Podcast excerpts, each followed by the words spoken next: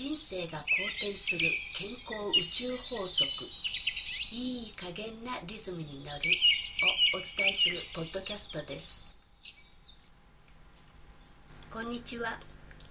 健康リズムカウンセラーのみさおです。今日は減量下半身痩せパーソナルトレーナーの小杉さんとの対談になります。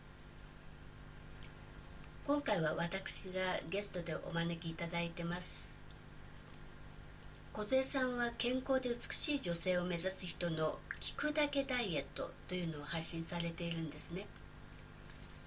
今日は健康とダイエットについてお話ししていますので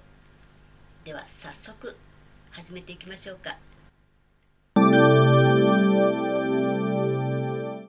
はい、健康で美しく年を重ねるための聞くだけダイエット、下半身痩せパーソナルトレーナーの小勢です。今日はですね、なんと初めてコラボをさせていただくことになりました。えー、薬剤師歴約20年の久保田美沙さんで健康リズムカウンセラーとして活躍されていらっしゃいます。まあ、私とね、同じような健康への、えー、意識が高い本当先生ですのでね、私今回ちょっと私からお声をかけさせていただいて、来ていただいてます。で私のね、いつものこの番組とちょっと違って、ちょっと NHK っぽさが 出ると思いますので、それはそれでね、皆さんちょっといつもと違う雰囲気もね、あの、落ち着いた雰囲気で 聞いていただけるかと思います。じゃあ、すいません。久保田さん、ご紹介の方よろしくお願いいたします。はい、こんにちは。健康リズムカウンセラーのミサオです。よろしくお願いいたします。お願いします。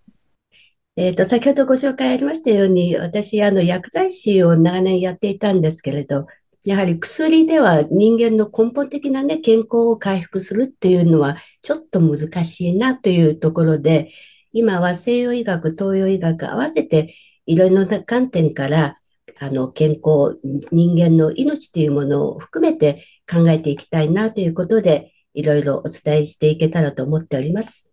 今日はよろしくお願いいたします。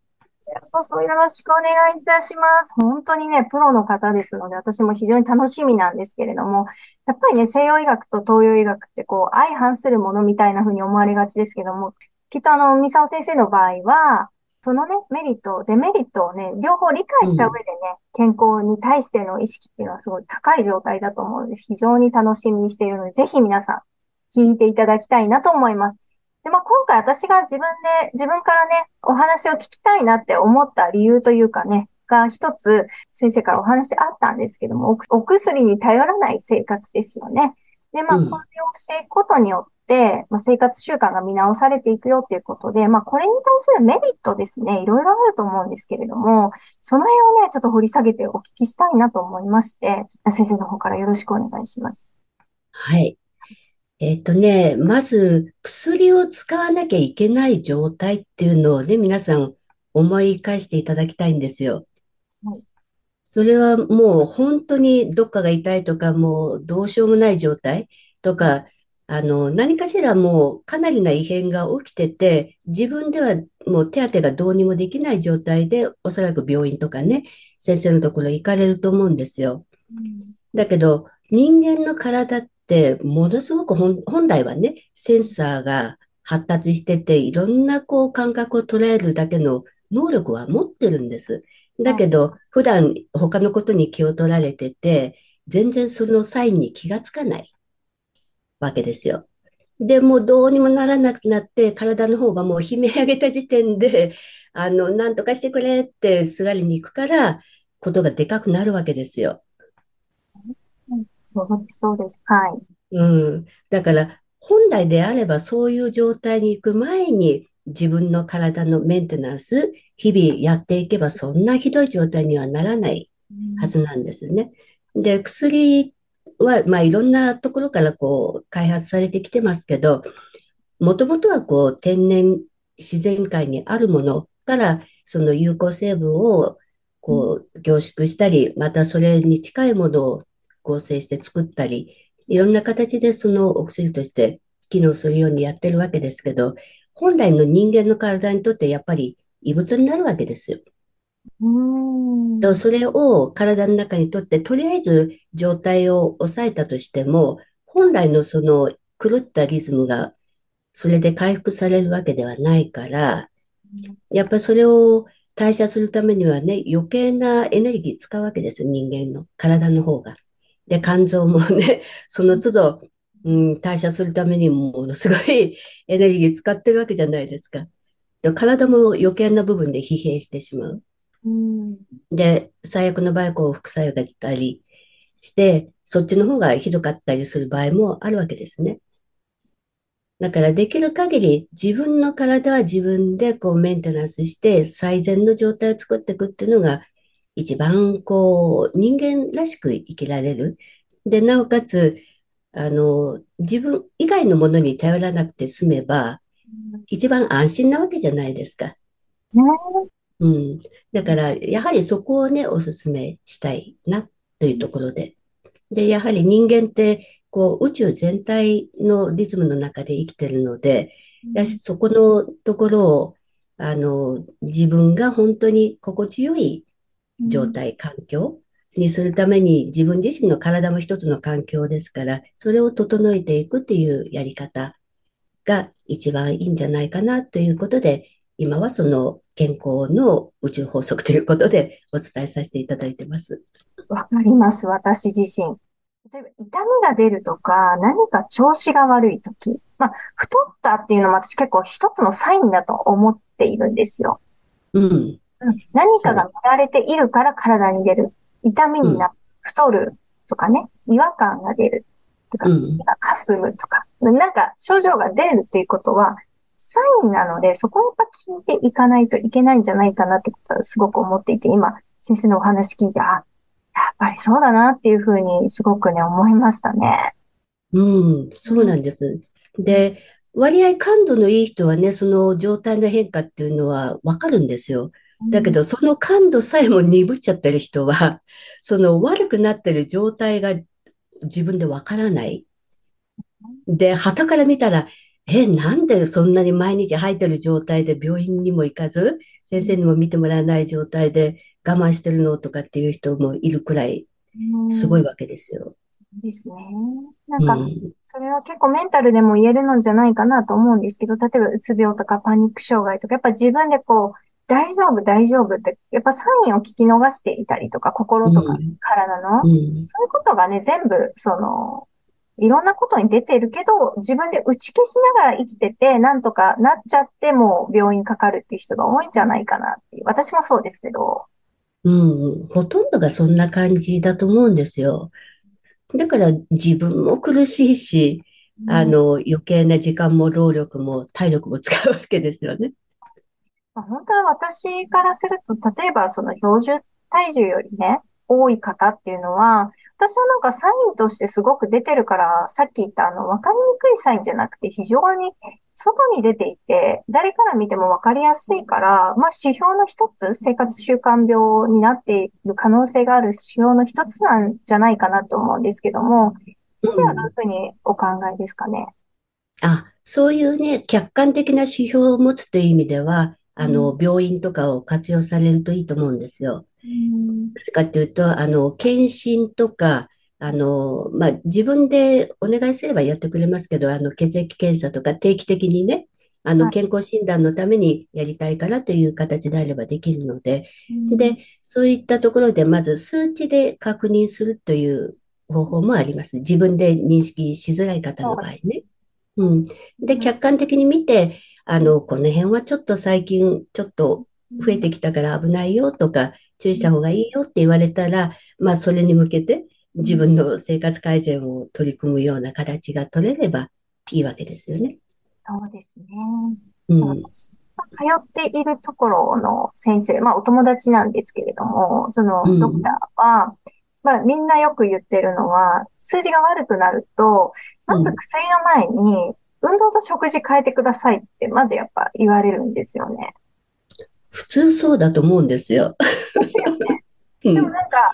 やっぱりそこで、本当に悪化してないから、まだいいか、みたいなふうで、あんまりみんな行動しないんですけど、私は結構そこでもう、出てる時点でやった方がいいなっていうふうに思うんですけど、なかなかね、そこも、忙しさとかね、目の前のことで一生懸命で忘れてしまって、気づいたらね、病気とか、もうすごくもう太ってしまってとか、そういうふうになってる方多いんじゃないかなっていうふうにね。多いですね。あの、単純に体だけの問題じゃなくて、メンタルの問題もあるのと、で、食べ物に関してはどうしても思考が働いちゃうので、自分がどうしても食べたいと思うと、そこのところでセーブが効かない方が結構多いわけですよ。違いないです。メンタルです。うん。うん。本当そうですね。うん。だから、ここのところが、あの、意識をちょっと切り替えて、自分が最高の状態、健康状態で、あの、最高のパフォーマンスをこう、発揮できる状態を常に保つという状態をまず頭の中に入ってれば、あ、今日ちょっとおかしいとかって思ったらすぐ修正できるんですけど、その前提が入ってない方の場合は、ややはり自分が食べたい、やりたいっていうことの方を優先されるので、どうしても時間の使い方とか目の行き場所が違うわけですね。やっぱりメンタル、例えばストレスが溜まって食べる人っていうのは、うん、まあ、私が見ていて思うのは、そのストレスの解消法をまずこう、自分でわからないから食べるとか、うん、リラックスの方法がわからないとか、あとは、何ですかね。とりあえずこう、上辺のものをや、ダイエットとしてやってみるとか、うん、なんかこう、そう、い、なんていうんですか、悪循環がこう起きているなっていう、結局、やらないといけないことを後回しにしちゃってるから、解決していかないみたいなそうなんですよね。だから最初どうしてもね、あの、考えていかなきゃいけないのは、自分が本当にどうなりたいのかっていうことなんですよ、最終的にはね。うん。で、病気になるのは嫌だ。で、なおかつ自分もこう綺麗な状態でいたいと思ったら、それなりのね、習慣とか方法をこう、日々やっていないとその方向にはいかないわけですよ。ゴールが違うから。なんか私が思うのは、ダイエットとか、まあ結局何でもそうなんですけど、意外にそういうことって大きなことみんなやってないんですよね。小さいことを日々こう積み重ねている人なんですよね。うん、そうですね、うん、極端に何か大きなことやろうとすると継続できないから、うん、うん、やっぱり成果にならないですよね。変化というかね。そうそうそう。だからね、ほんのちっちゃい一つのことでいいんですよ。まず始めるにあたっては、あんまり大きな目標じゃなくていいから、うん、あの、自分が継続できそうな本当に簡単なこと、ね。一つ、うん、うん。だけでもいいから、まずそれを継続できるようにして、あ、それをやってるうちにだんだん少し前と違うなっていう感覚が出てきたりすると、あ、じゃあもうちょっとここのところをやってみようとか、あの、意識がね、少しずつ変わってくると思うんですよね。そうです。そのスモールステップをやっぱ積み重ねた人が、まあね、うん、いろんな人生の改善につながる、心身と、いうふうに私も本当に思っていて。うん。だからこれはね、いろんな部分でも全部共通してることなんですけど、うん、そうですね。で、うん、食事とかっていうのはもう毎日のことなんで、もう相当意識しないと習慣ってなかなか変えにくいわけですよね。ね本当に。う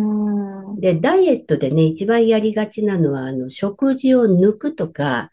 あの、カロリーばっかり気にして、これカロリー高いからやめとこうとか言ってサラダだけしか食べなかったりとか、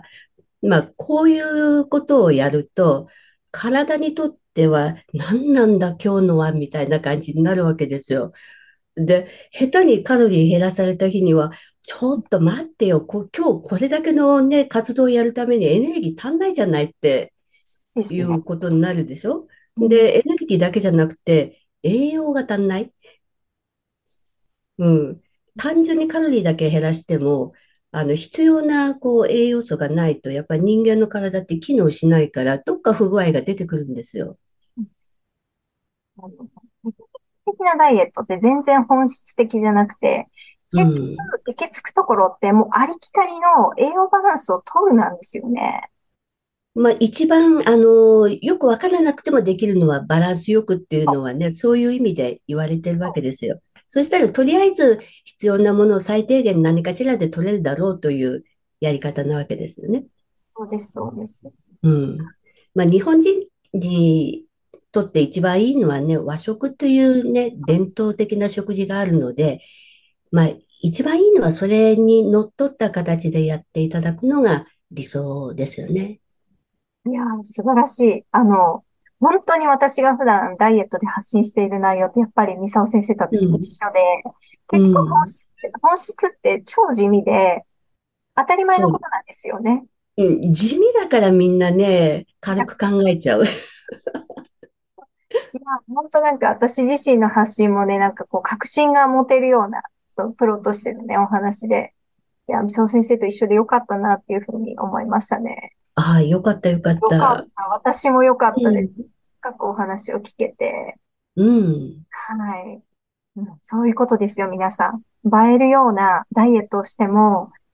こう、一時的なもんですからね。やっぱり長期的にできること、そして基本に忠実に、基本的なことをまず行うっていうことがね、大事っていうのをね、ミサオ先生にね、さらにね、こう、後押しされたというか、こう、根拠をいただいたような気がしますね、私は。